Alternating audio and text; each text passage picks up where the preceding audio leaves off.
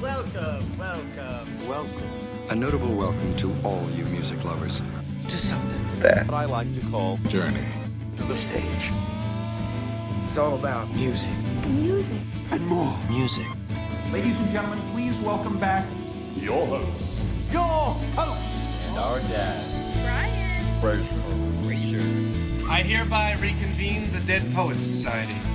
Hey everyone, welcome to Journey to the Stage. This is Brian Fraser, and I am so grateful that you've tuned in for part two of the final chapter of my up close and personal chat with guitarist, singer, songwriter, and producer Phil Keaggy.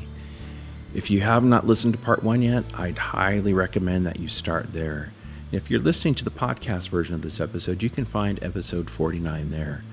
If you're watching on YouTube, just click on the channel and you'll find the video version there.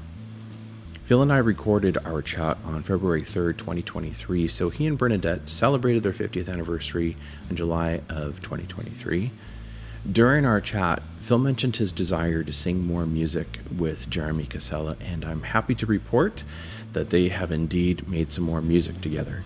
At the time of this release, Phil Keaggy and friends have released a brand new album called Pilgrimage, where Phil and Jeremy team up for five of the 10 or so songs that are on that album. There are also some other very, very talented singers and songwriters and musicians, and it's all based on the poetry of Kevin Belmonte. It's a beautiful album, and I'll put the link for that so you can get your own copy of that via download in the description below. Before we jump into part two of our chat, I want to thank Tom Gulata for helping me make initial contact with Phil. Tom also runs Phil's Bandcamp page, and I can tell you that I have never seen a more epic or impressive Bandcamp page than the one that Phil has.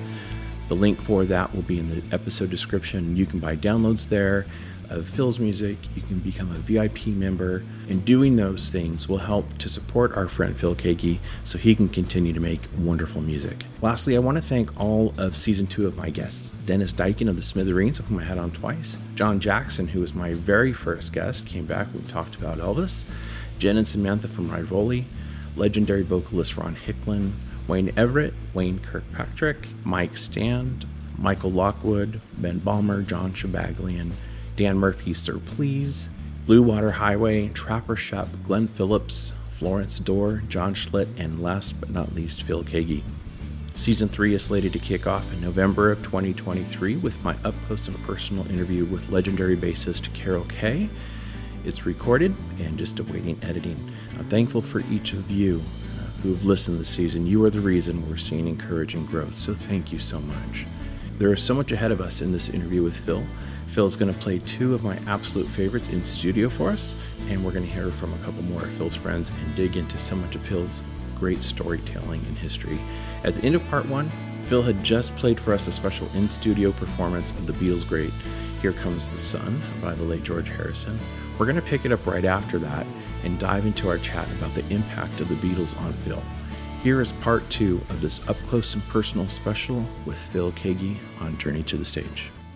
So, I've had the pleasure of speaking to a, number of very, very talented artists, and the majority of them would cite the Beatles as their prime influence.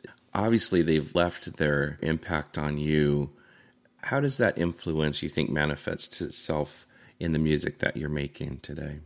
I think because Paul and John and George were melodic people, you know, they really were. They wrote very beautiful melodies, and uh, and so I grew up in the generation where, you know, the the artists of the '60s were influenced by the music of the '40s and '50s. So it's different than today. You know, my music is definitely more old fashioned.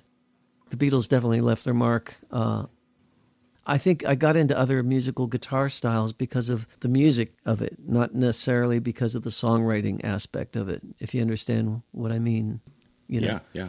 The Beatles were a, a complete package, you know, and uh, in terms of like interesting music as well as good sounding harmonies and vocal performances. And let's not leave Ringo out because he was just a terrific drummer as well. And George Martin, Yes, absolutely. he added so much to the Beatles sound. I love the fact that in one set list you can have, you know, Be Thou My Vision, a 1500 year old song, and Rocky Raccoon. I think that is so unique.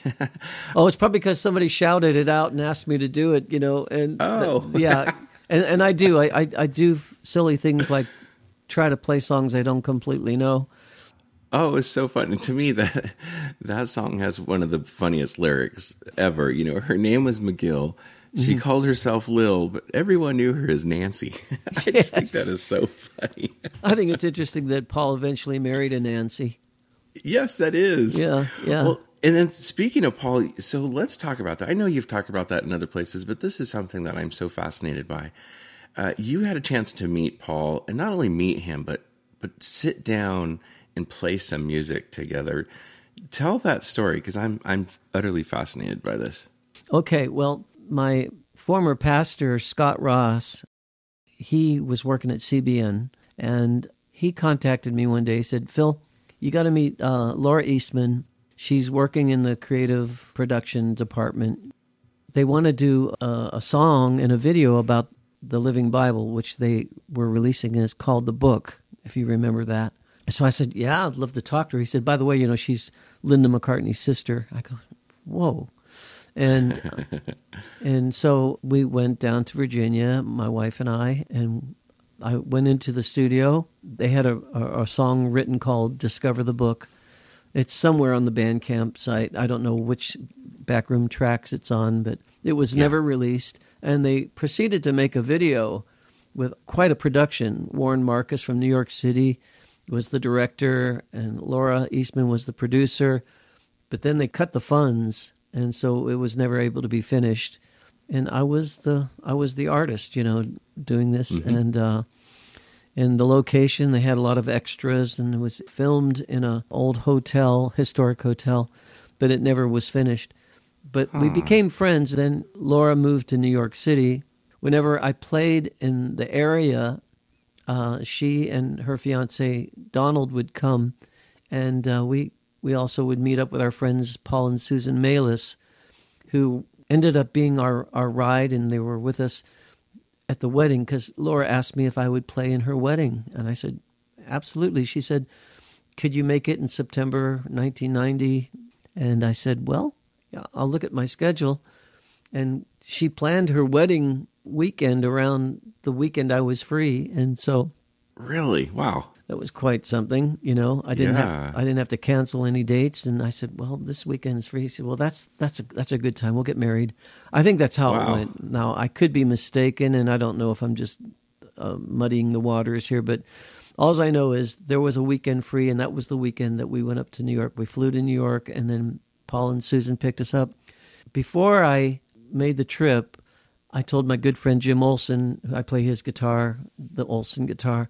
I, I, told him, I said, Laura told me that Paul and Linda and their children are in the wedding party, which kind of shocked me. I go, oh, gee, no way. Uh, I've got to sing in front of him. And yeah, right, so, right. And I was the only music in the wedding. It was just, I sang three songs, What a Wonder You Are, Here and Now, and the two of you.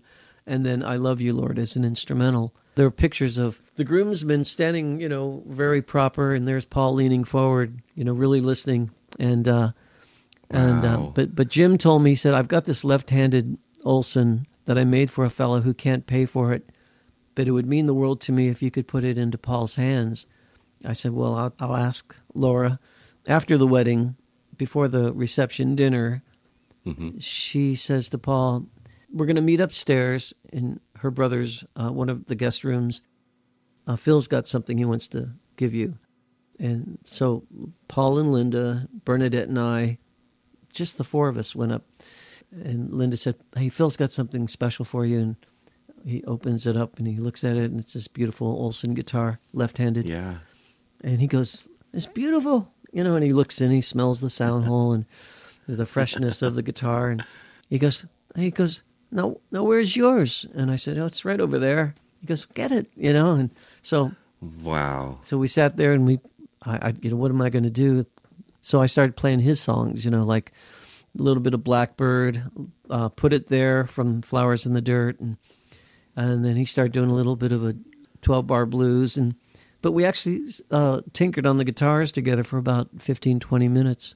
And then we were called down to the reception dinner, and uh, he said, uh, "Why, I'd love to just stay here and play." You know, and he wasn't really okay. Let me show you what I know. You know, and let me, let me sing one of my songs. He didn't want to do that, so I, I started singing one of his songs, and I said, "You want to sing along? It's your song." and so we did. You know. And I think the, the the thing I remember the most was "Put It There," and uh, he was really kind, and he said he paid me a compliment about the songs I sang in the wedding. He said, "You did a fine job. You sound a bit like James Taylor, or you remind me a bit of James Taylor." Which I never got that. It must have been my receding hairline. I don't know what it was, but but I, I stuck really straight to the tune and the melody. I didn't want to act like I'm showing off in front of my hero. It was an odd thing. I kept focusing on Bernadette, and I focused on the bride and the groom. And every once in a while, I'd glance, and there's there's Paul, and Oh, uh, yeah, and his wife and daughters, and his son was the the ring bearer, James. So it was Yeah. it was just a real happy time, though. It really was. I know there's that famous picture of you guys. Uh, it looks like you're sitting on a bed. You guys Mm-hmm. are playing your guitars together, and you've probably seen this, but I love it because in our world we call it when Paul McCartney met Phil Keaggy. Oh, gee. So Paul's son James, he's he's not a full time musical artist, but he's got two albums out that are really good. They're very different from one another, but they're definitely worth listening to. Very well written. I've always in my head wished that James McCartney and Julian Lennon would get together and make an album and call it Lennon McCartney. You know, uh, I just think that would be so fun. But Yeah. probably never will. But I just because they're both really talented in their in their own right. Yeah, it would be nice. I'd like to hear it, you know. Uh, I'd like to hear something like that.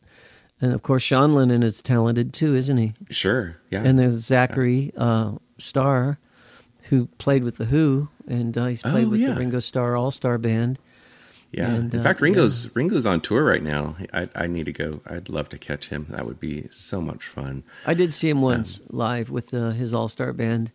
It was it was great. The fella from the Raspberries, uh, all by myself. What was his? What's his name? Oh, oh, was it Eric Carmen? Eric, Eric, Carmen. it's Eric Carmen, talented guy. He was playing with Ringo Starr's band, and so was uh, Jack Bruce.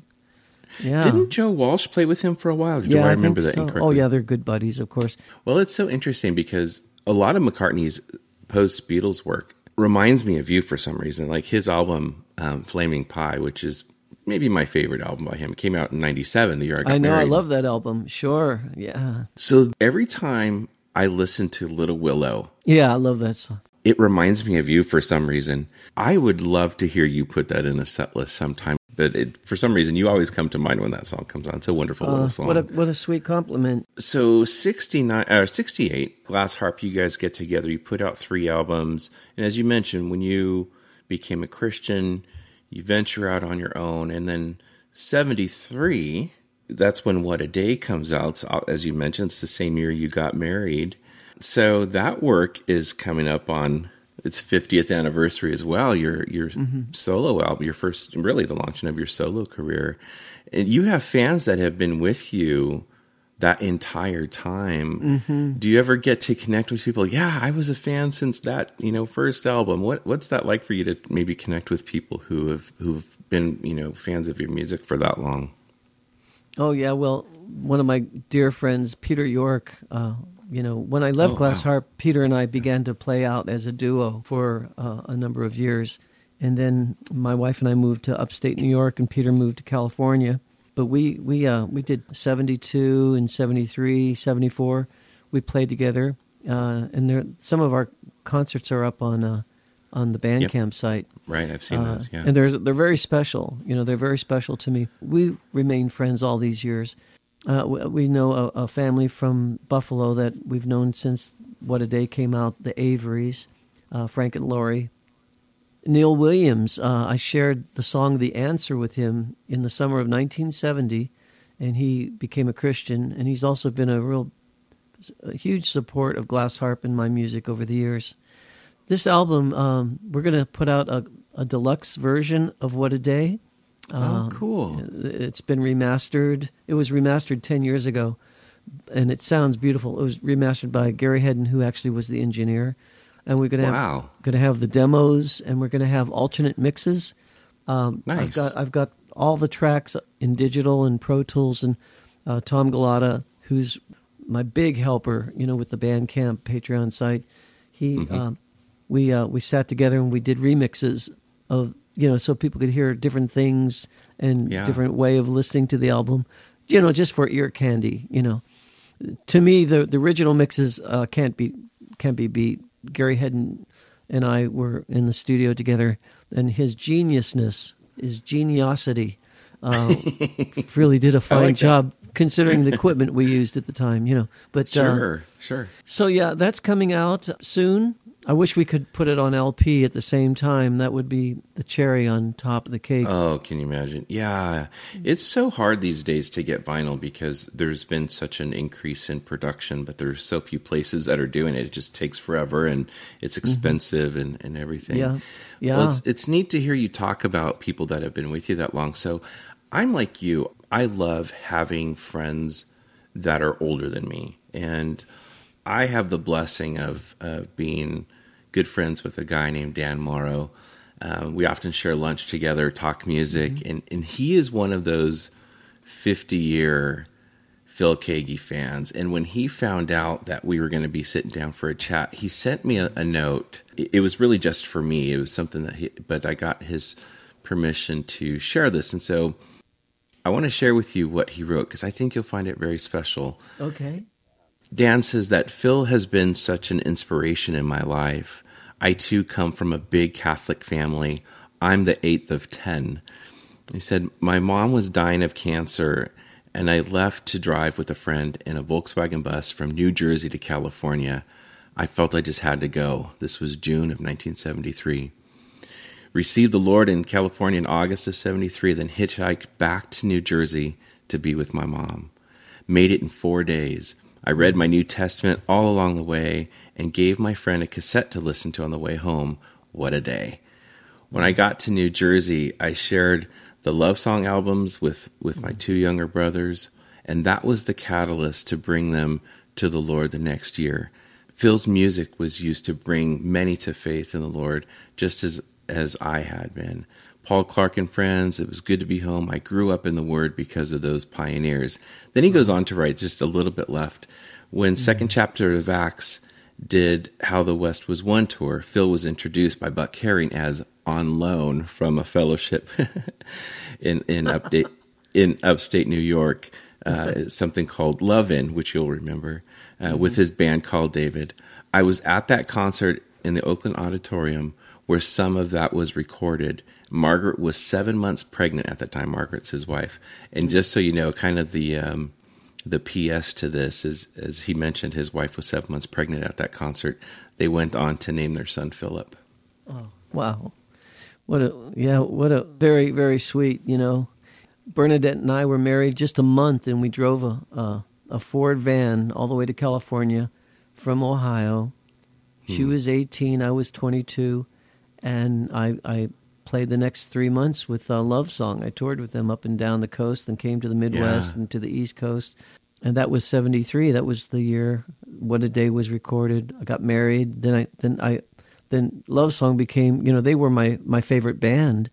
Their harmonies, the heart and soul. In fact, just two days ago, no, just yesterday, uh, Tommy Coomes and Chuck Girard were in my studio, and I'm doing some of the, the backing soundtrack music for their documentary coming out.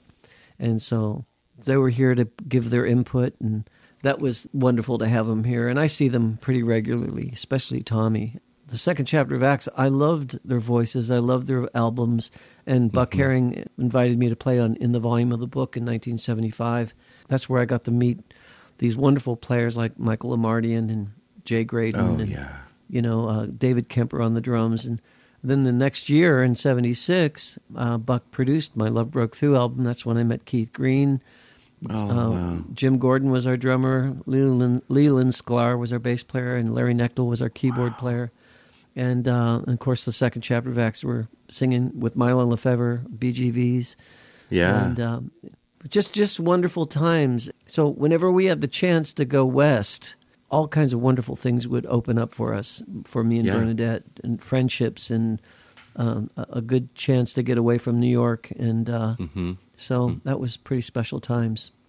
Oh, that's incredible. You know, when I when I came to the Lord, all all I owned was um, concert T-shirts from rock bands that I loved, and my hair was halfway down my back. I remember I was at a music store. This was 1987, and the cover of your album, "The Wind and the Wheat," caught my eye. I wasn't familiar with your music yet, and it was so weird. And I still do this to this day. I will buy an album, a CD, or something simply because I'm drawn to the cover art. Mm-hmm. Because in my mind, okay, if somebody has something this beautiful on the outside, there's got to be some great music on the inside. So I, I I bought the Wind and the Wheat, really not knowing what I was going to be in for. Mm-hmm. So that really sparked a lifelong love affair with instrumental music. It was so different than anything I had ever listened to. I was a an '80s rock and roll kid. Um, It's still a very very special album to me. Yeah, Tommy What's- Coomes produced that album. Oh, really? I got to work with great players like Harlan Rogers, Jeff Lams, um, Ron Tutt, who was Elvis's drummer uh, Oh, for wow. many years, Alex Acuna, Alex McDougall. oh, Alex Acuna. He's a great great. Yeah, drummer. yeah, Oh, so whenever we went west, great experiences musically would happen. You know, even the two Paul Clark albums, that Paul Clark and Friends albums, they were recorded in um, Oklahoma with two of the members of Love Song and Bill Spear. You know, John Mehler, Jay Truax, and Bill Spear on keys, Paul on acoustic, and uh, I played acoustic and electric and classical and those those were always great experiences for me. I sure do remember them fondly. And the How the West Was One tour was really a lot of fun. What was your friend's name who wrote that? That was Dan Morrow. Yeah, Dan great Morrow. brother. Oh, Great Dan Morrow. friend. Please say hello for me to him. I certainly will do that. He will be listening, and he'll be. Uh, I won't say he'll be doing backflips, but uh, in his mind, he will be doing backflips. Good, good. I've mentioned in other places that somehow, at least in my mind, music is almost, or, or an album can be kind of like a, a little bit of a time machine. And when I think about Phil Keaggy and Sunday's Child, that album came out my senior year in high school. And anytime I play that song, it takes me back to when I was, you know, 17, 18 years old. One of my favorite cuts from any any album you've you've put out is "Blessed Be the Ties." I know Lynn Nichols wrote that. I think you're a co-writer on that. I think there there isn't there another co-writer. Who else wrote that? with- Oh, Steve Well- Steve Taylor. Steve Taylor wrote the lyrics. Yeah. Yeah. Yeah, he wrote the lyrics. I, I had some lyrics, but they just weren't strong enough. Steve Mm-hmm. was definitely gifted with the message of the lyrics. Deep, deep words, actually. And uh, but Lynn and I wrote the music, and um yeah, I, I I got to play bass on that song. I played bass on that song and "Tell Me How You Feel," and I always do the Mark Heard song, one of the Mark. Oh, Heard so- songs. Yeah, Um, right. And uh, so, yeah, it was a good band. A lot of good members in, in in that album. A lot of good members. A lot of lot of talented people. You know, uh, joined joined up. Well, it is it is such a special album, and I think um, that song in particular, you know, is probably not one that would have been released as a single or anything like that, but because there were so many other great tracks on it. But to me, that song has always resonated. I love the lyric, the melody, and as we were mentioning before we started recording, the way you sing that song, the way it just fits in your range and everything, it's just so beautifully sung. Um, you feel up for for playing a little bit of it for us? Sure. Yeah. hmm I'd love it. I'd love to hear some of it. Okay. Out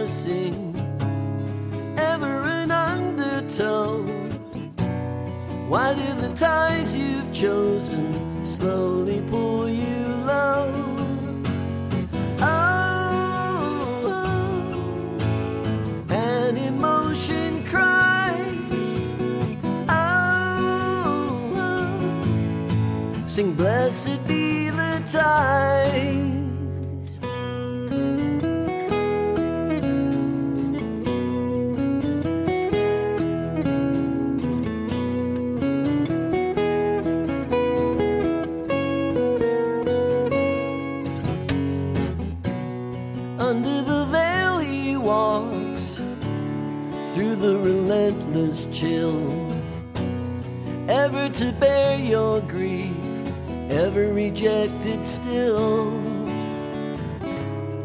Out of the deep he pulls you into the arms you trust. Nothing can separate us from the ties that bind to you and oh, oh. As your spirits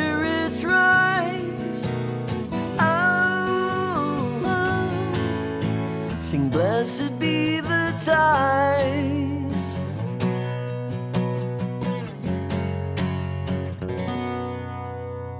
An abbreviated version there.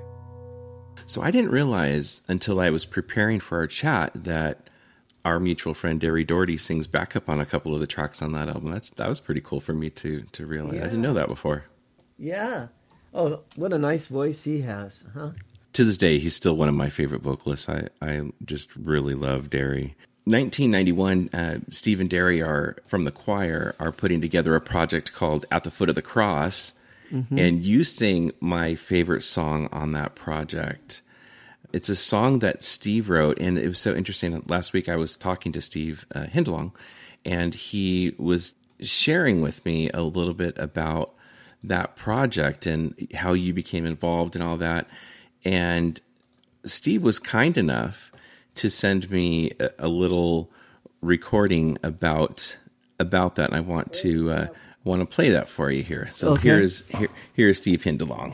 Hey, yeah, when when uh, Phil recorded that song for us, um, "Clouds," "Clouds Around About You" for our "At the Foot of the Cross" album, it was such a big thrill for me. I had actually written that song uh, many years before, and I like sang it in our our church youth group, probably in the early '80s, I think, in my early 20s and um, but it really seemed to fit on at the foot of the cross. So somehow I got a hold of. I didn't know Phil at the time. I mean, I might have met him, but I don't think so. But I, I got.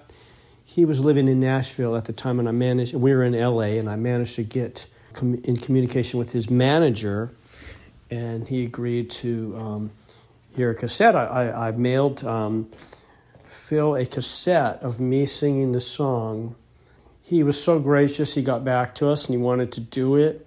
He made it his own. I think he made a chord change and and uh, he did it his own way. He he sent us like many versions, and he had some kind of recording device in his house. I don't I don't know what it was, but where there could be a split signal. So he had his guitar on one side, his acoustic, and his uh, vocal on the other.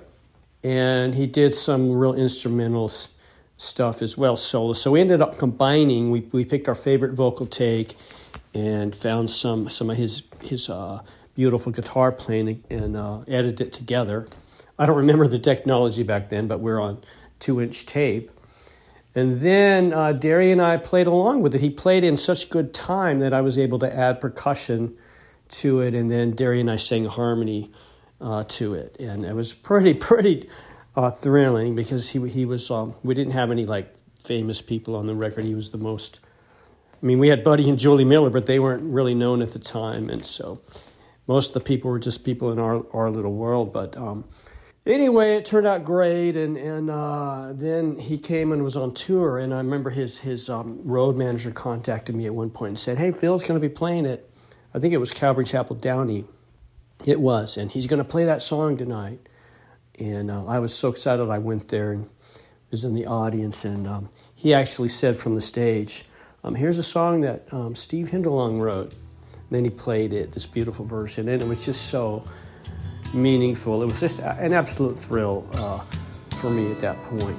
And then since then, I've got to know Phil, and we've worked together on some, some musical endeavors. He actually lives really close to me right now.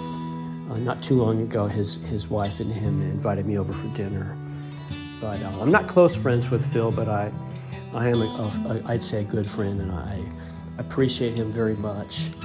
And a lot of people don't know that, of course, later we did that song, um, Clouds, on Chase the Kangaroo album. Well, actually, no, we had done that earlier. I'm getting mixed up here.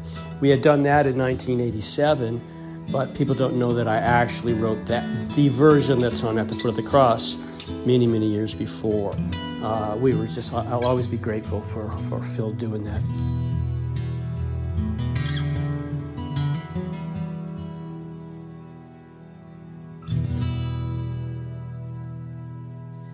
Clouds around about you, clouds around about you, clouds around about you, shadows veil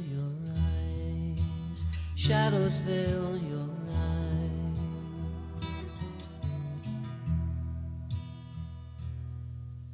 The sower comes by morning to scatter light like seed clouds around about you, shadows veil your eyes, shadows veil your eyes.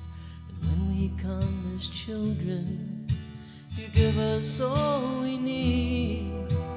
Clouds around about you, shadows veil your eyes, shadows veil your eyes. Clouds around about you, clouds around about you, clouds around about you. Shadows veil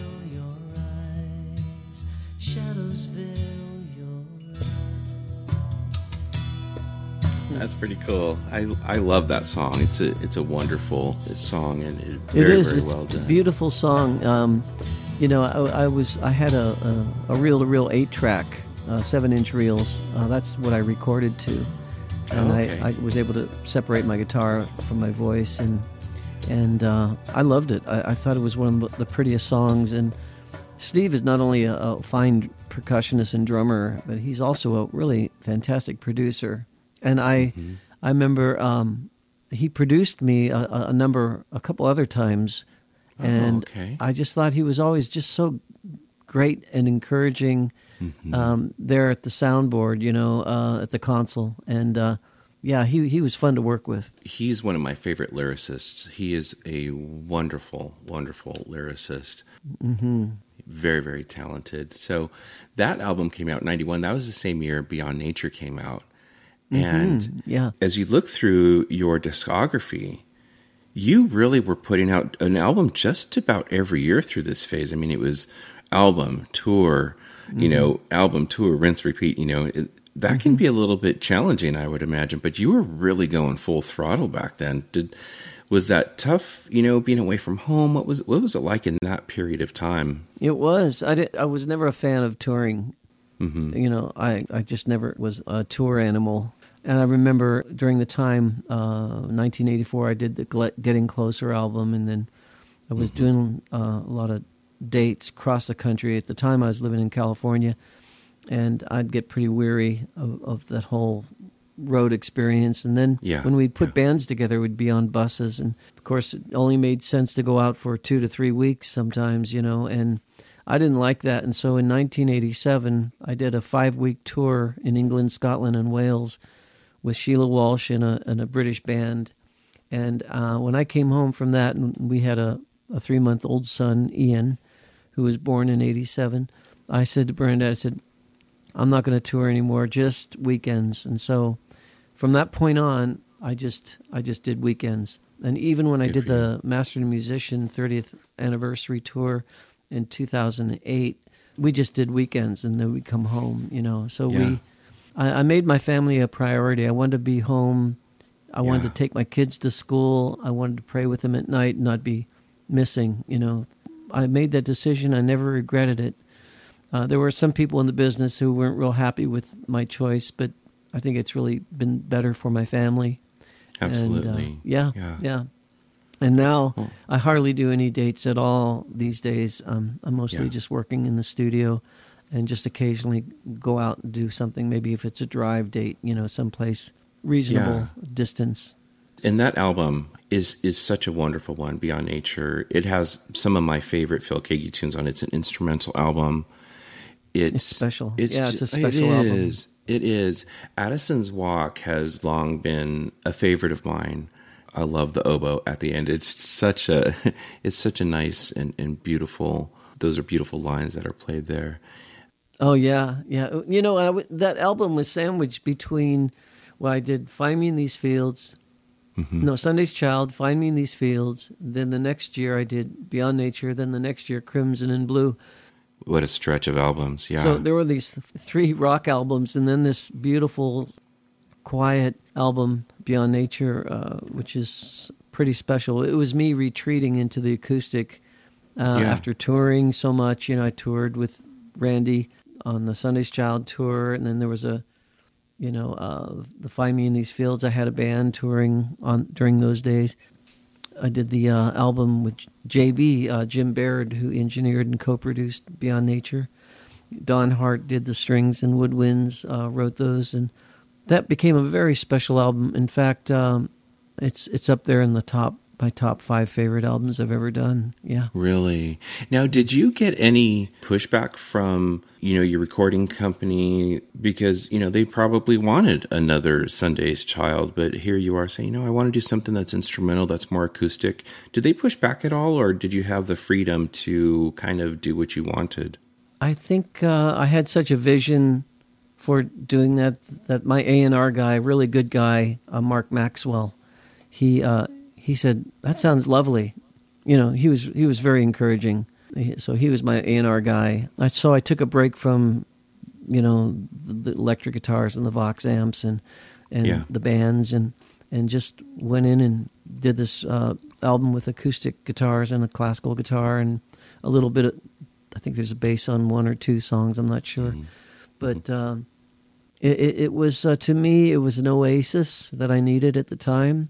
I was doing a lot of uh, walking the trails, hiking, because before that I was an avid runner, and I went from Oh, really? being a runner to a hiker, Yeah. and uh, spent more time, more quiet time in the woods. And I, I would reflect. I'd hear melodies in my heart, come home, break out the guitar, come up with an alternate tuning. Like there's a, a number of songs on there that are alternate tunings, uh, and that was that was nice to do. Addison's Walk, for instance, is an alternate tuning.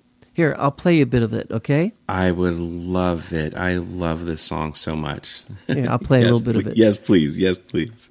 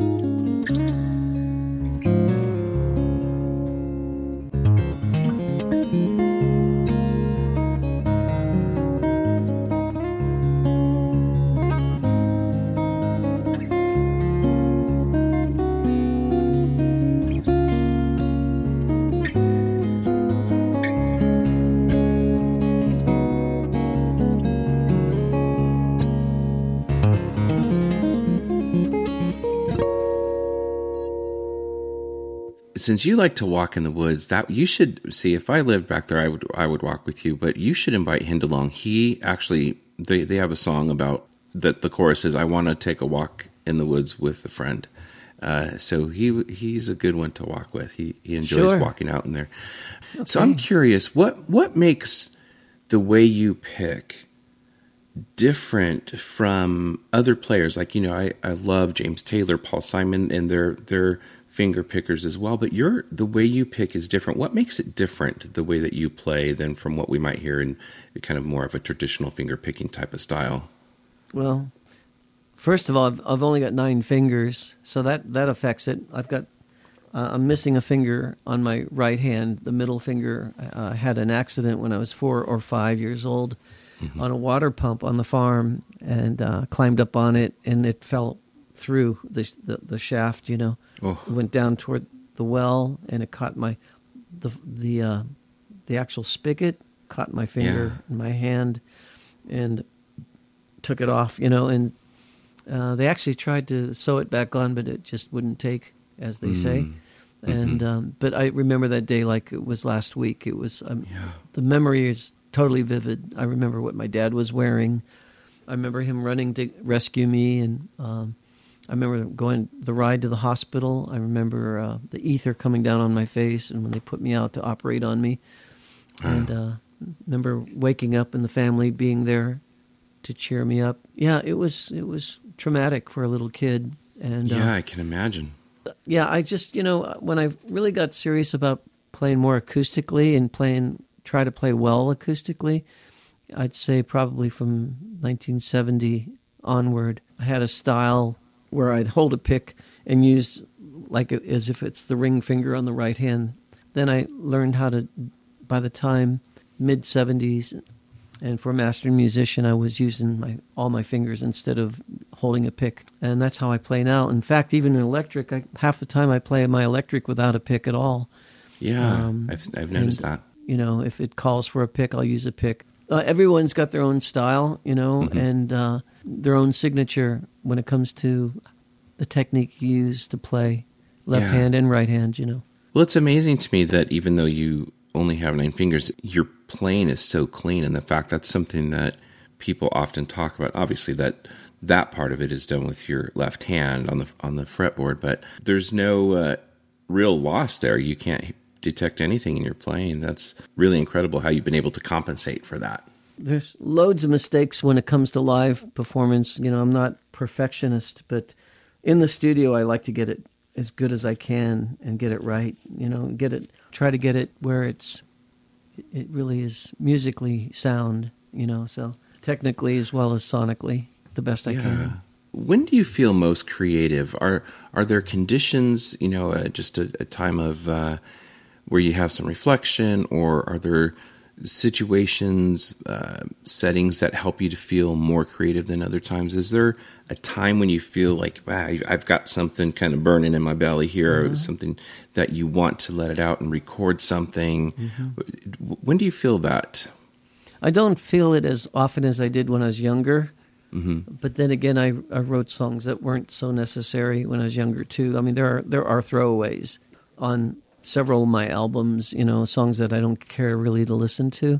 But then there are songs that really are from the heart. Like uh, I would I would cite, uh, for instance, some most of the album "Way Back Home" is very special to me. You know, and uh, It's deeply personal.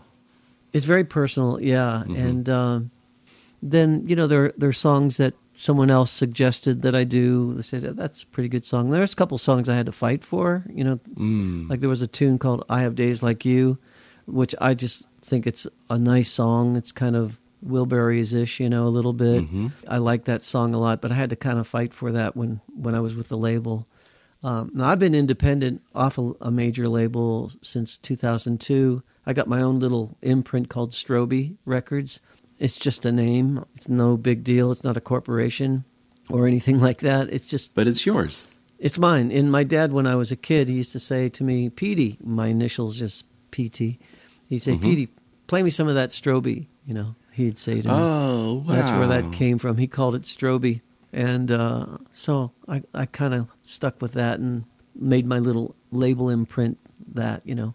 When it comes to, like, if I'm looking for something, I really love to record something. Oftentimes I end up just collaborating with somebody, somebody who sends me a lyric. Uh, recently, I've written music to six poems by Kevin Belmonte, who's a, a, a really fine author of books. G.K. Chesterton, C.S. Lewis, William Wilberforce. You know, he's written books, and he's uh, very intelligent, but has a lot of heart and loves the gospel. And I've written uh, some songs with other people who provided a poem for me, and um, and then I'll put that to music, and that that stirs me, you know. And uh, there's some stuff that's on the like the backroom tracks 13. Uh, Nina Olstrom from Finland sent me lyrics, and I put that to music. One of it's called "I Will Wait for You." I came up with the music, and Rex Schnelly helped me produce it, and that's Oh, one yeah. of those uh, special songs. David Hirsch, uh, he's written a lot of lyrics and sent them to me, and I put music to David Hirsch's music or his lyrics. He's also a songwriter in his own right. He's also a pastor, a talented man. I've done instrumental projects, collaborations with Jeff Johnson, who's Oh, such a yes. talented man. I have been, oh, probably for the last week or so, I've spent a lot of time with those recordings that you did with Jeff Johnson, particularly Ravenna. These mosaics are just beautiful pieces, and Oh, uh, yeah. I Boy. love these albums. These were these were new to me until I started doing uh, my preparation for our time Yeah. together, and I was like, "Wow, I have missed this," and it's just wonderful music. Oh yeah, he's he's such a gifted man, and I love working with Jeff. Uh, and these songs, these pieces, and all the albums are very very well worked out, and you know, They are. Yes. What I love is how collaborative you are. And you've put together such a great body of work with other players. What is it about working with others that is so important to you? I think others bring something out of you that you can't draw out of yourself. They also make you more sensitive to what else can be spoken musically. Yeah. and they also create a, a, call and response that you uh, respond to, you know, musically. And so that's why sometimes groups have, have a special appeal to people, whereas individual artists, not so much, you know, it seems, um, unless they are a James Taylor or, you know, somebody who is exceptional as a solo artist, you know. That's why some people say, well, you know, Phil, your my favorite album of yours is Sunday's Child. It's probably because there's so much collaboration going on on that album. Uh, well, it's a great and it's a great pop album. I mean, it's just yeah, the songs are so great. I mean, it's just you're right, but it is very collaborative. Uh huh. And so it's like you're you're part of a family in that sense, you know. I, I love what other people bring to the table musically. Well, that's great. And I know one of your key collaborators and somebody I know who's very special to you is is Randy Stonehill. And so I, I reached out to Randy and I told him that you and I were going to be chatting. And I said, Hey, you want to record a little note for your buddy Phil? And this is what he sent me. I think this is really cool. Give this a listen here. Hey, Phil. Who's your pal? Who's your buddy? It's me, Strandy Reinschnitz. Or I, I mean, uh, Randy Stonehill. Hey, let me just say that our friendship has been one of life's great blessings, and playing music with you, my friend, is always a joy. And furthermore, you are the Godzilla of rock. You get up in the morning, you eat Tokyo for breakfast. Oh, yes. Uh, you know you do. Oh, yes. Oh yeah. I love you, buddy. God bless you. Oh my gosh, I I, I, I love Randy. We we did an album together in my studio here in 2008 or so, 2008 I think it was. It was called uh, Mystery Highway. I was just And- listening to that last night, actually. It's just so much fun, and I've got all these outtakes of him uh, going off, and because he knows he knows I laugh at him, and and that feeds him, and uh, but he's so creative, he's and he's so funny, and he's but he's so sincere and so sweet. I do love Randy a lot, and uh, yeah, my memories of touring with him, recording with him. Uh, we've been to Haiti together, Yeah, um, yeah. you know, Ecuador. You know, he's got a real heart for kids, and Mm-hmm. uh, yeah, I, I I just love that guy a lot. And you know, we go back a long way. You know, I met him Yeah. and, and Larry Norman on the same day in uh, in May of 1972 in Cincinnati. Oh, my. It was a glass harp. Glass harp was playing out in this uh, outdoor venue, and then it started to rain, and we had to all go inside and then then re- resume the concert indoors. You know, but uh, and so while they were changing up the stage and getting the gear off the stage and moving it, uh, we just hung out in a hotel and got to know each other. And uh, and you know, I was uh, 21 at the time, and. Uh, I, Wow, gue- I guess Randy was close to the same age, and Larry Mm-hmm. too. He might have been a year older or two. I'm not sure, Mm-hmm. but I never. Uh, I did concerts with Larry Norman back in the day, but um, Really? Wow. uh, but I did a lot of concerts and a lot of touring with Randy. You know, yeah. we've been all over America. We went to New Zealand, Australia. Yeah, I love the guy, and I'm so glad that I'm a part of his 50th celebration album called uh, Yeah. "There's a Rainbow Somewhere." I hope people pick it up. I do too. I, as I mentioned, I'll put a link for that in the podcast description. And apparently, you've been to Tokyo, and you you have eaten Tokyo for breakfast. Apparently, according to Randy. So Never been, never, never been over there. Never been to Asia. Never been in that side of the world. at this stage of life, what what are the things that that bring you joy that that put a smile on your face these days? Uh, my grandboys. I've got three grandsons. Bern and I have three grandsons, and they're a big portion of what we're about nowadays. They're just little fellas, you know. But the Yeah. the three year old and the and the almost two year old uh, Towns and Ezzy, uh, our daughter Olivia's sons, and then our son Ian. His son is Noah, and uh, they're just fantastic little little people, and uh, we love them. We spend a lot of time with them, and uh, we're grateful that we live close to them.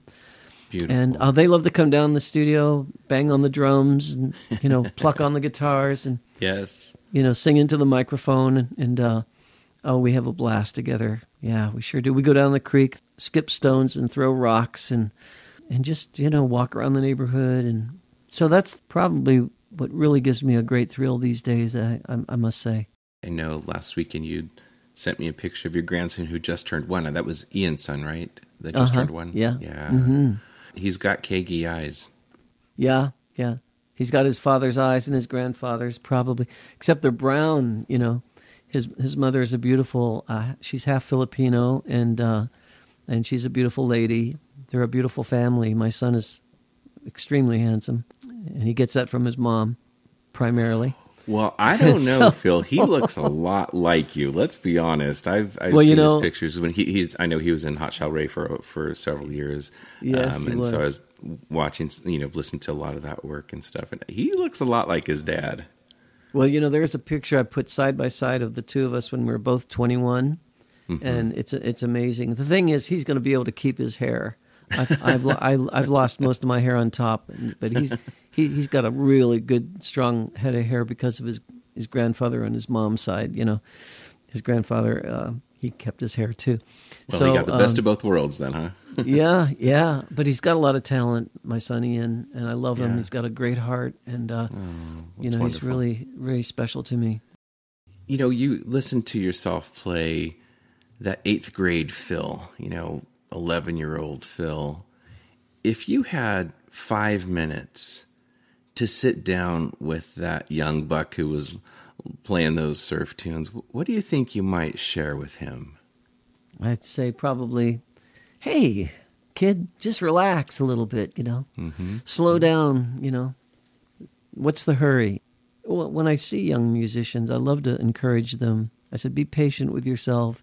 Mm-hmm. You know, keep joyful in what you're doing. You know, don't berate yourself. Don't beat yourself up. You know, music is something you want to be able to share with others to make them happy and help bring some fulfillment and joy to them, some hope uh, some beauty in the world. Uh, Yeah. That's what that's what it means to me, and that's what I would share with young musicians. Do it because you love it. Don't don't stress over it. You know, I don't think that's that's worth it. Yeah, well, that's a great answer. As we near the end of our time together, I, as I mentioned earlier, I watched quite a few interviews with you, and I realized we were missing some some vital information about Phil Keaggy. So I've got some rapid fire questions for you that we'll end our time with. What Okay. what uh, favorite books or authors do you have? I always loved Mere Christianity by C.S. Lewis. Mm-hmm. I like biographies of people that really made a difference in our world. Mm-hmm. There were some Philip Yancey books I really enjoyed. I enjoyed some Malcolm Gladwell. Um, Yes, very My interesting fav- writer. Yeah. Yeah, my favorite book really is the Bible, though, Mm-hmm. because um, that, that comes seems like it comes right out of the heart of God. Yeah. And if I want to know God, if I want to know what really is in His heart and how how good He is, that's where I go. I like that. What about favorite movies? I like the old ones. I'm a softie when it comes to movies like Mrs. Miniver, Goodbye, Mr. Chips. Um, okay, yeah. the best years of our lives. You know, movies that tell a story and have a. But I also love good old comedies too. You know, uh, Abbott and Costello. Oh, Um, yeah, I mean, yeah. I, I must say, believe it or not, I. I, I indulge once in a while in some Three Stooges with Curly. And, uh, yes. you know, there's something about, and I love I love the classics. You know, I, I really do. Um, when it comes to movies, every once in a while there is something that comes out. I remember I I loved the Chariots of Fire movie. You know, I thought that Oh, was yeah, wonderful. yeah. That was inspiring. You know, Excellent. And what might people be most surprised to find in your listening rotation or your music rotation? What, what would be that that band or artist or even maybe a style that people like, hmm, I don't I wouldn't have figured Phil would be listening to that type of music or that artist. What do you have anybody like that that uh, might be a surprise to people? Well, when back in 2000, I did an album called Inseparable, and uh, I was listening to a lot of Bjork at the time.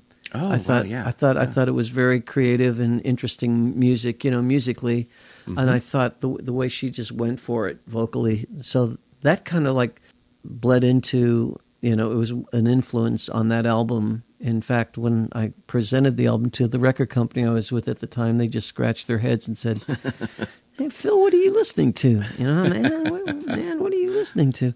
And uh, I said, well, I didn't even answer because it, I, I knew they, they weren't crazy about the album, but I, I liked it, and I, I thought it was a, a really interesting uh, adventure making Inseparable. I listen a lot to what I'm working on, and I work with other musicians, and I'm, I'm co-writing with people, and I I spend more time listening to what I'm creating these days. Like last night, uh, Bern and I put on Spotify and listened to a lot of the classic standards of the 50s Yes, you know, yes. and the '60s.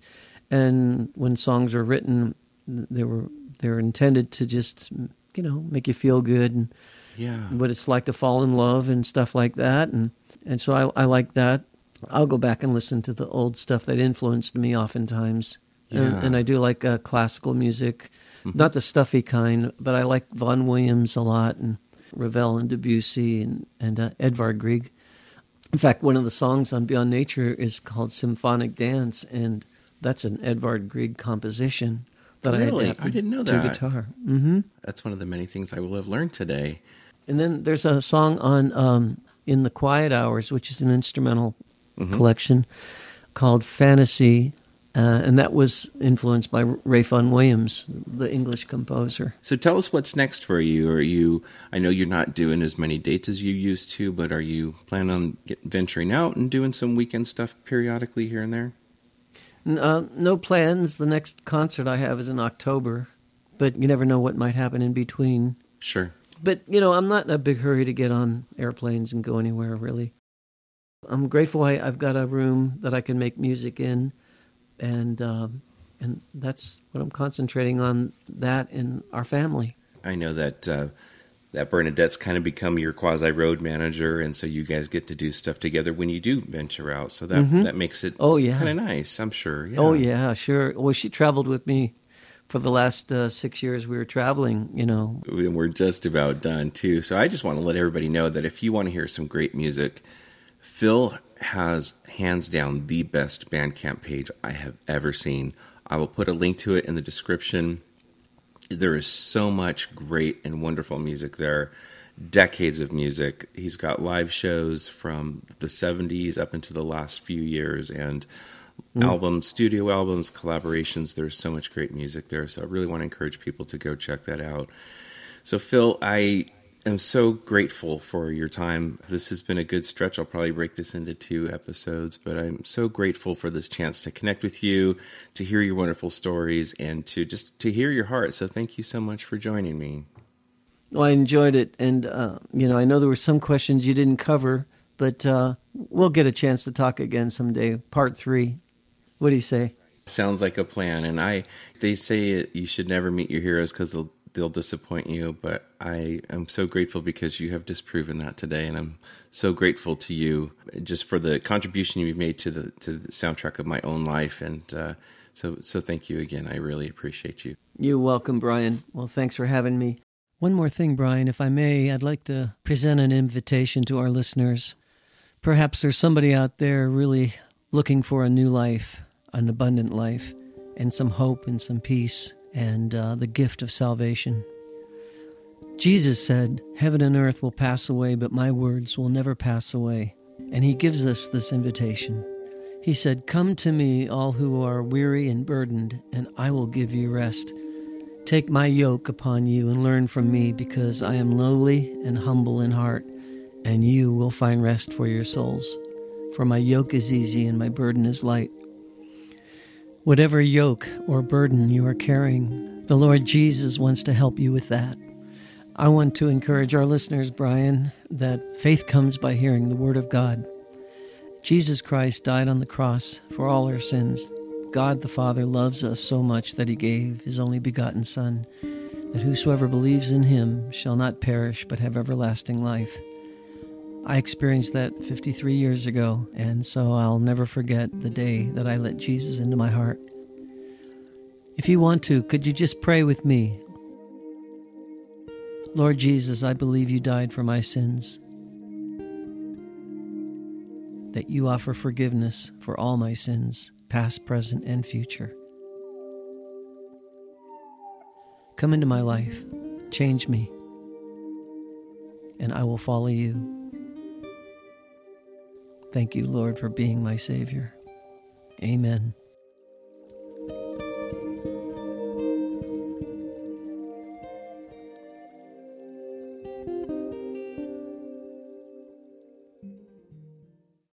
To everyone listening, thank you for sitting at the table with us. Uh, if you've enjoyed this chat, share it with others so they can learn about Phil's music if they don't know it already. And reviews and ratings and, and uh, those types of things go a long way to helping an independent podcast like this. So, wherever you are, keep your bags packed and join us on our next journey to the stage. And that's a wrap. All right.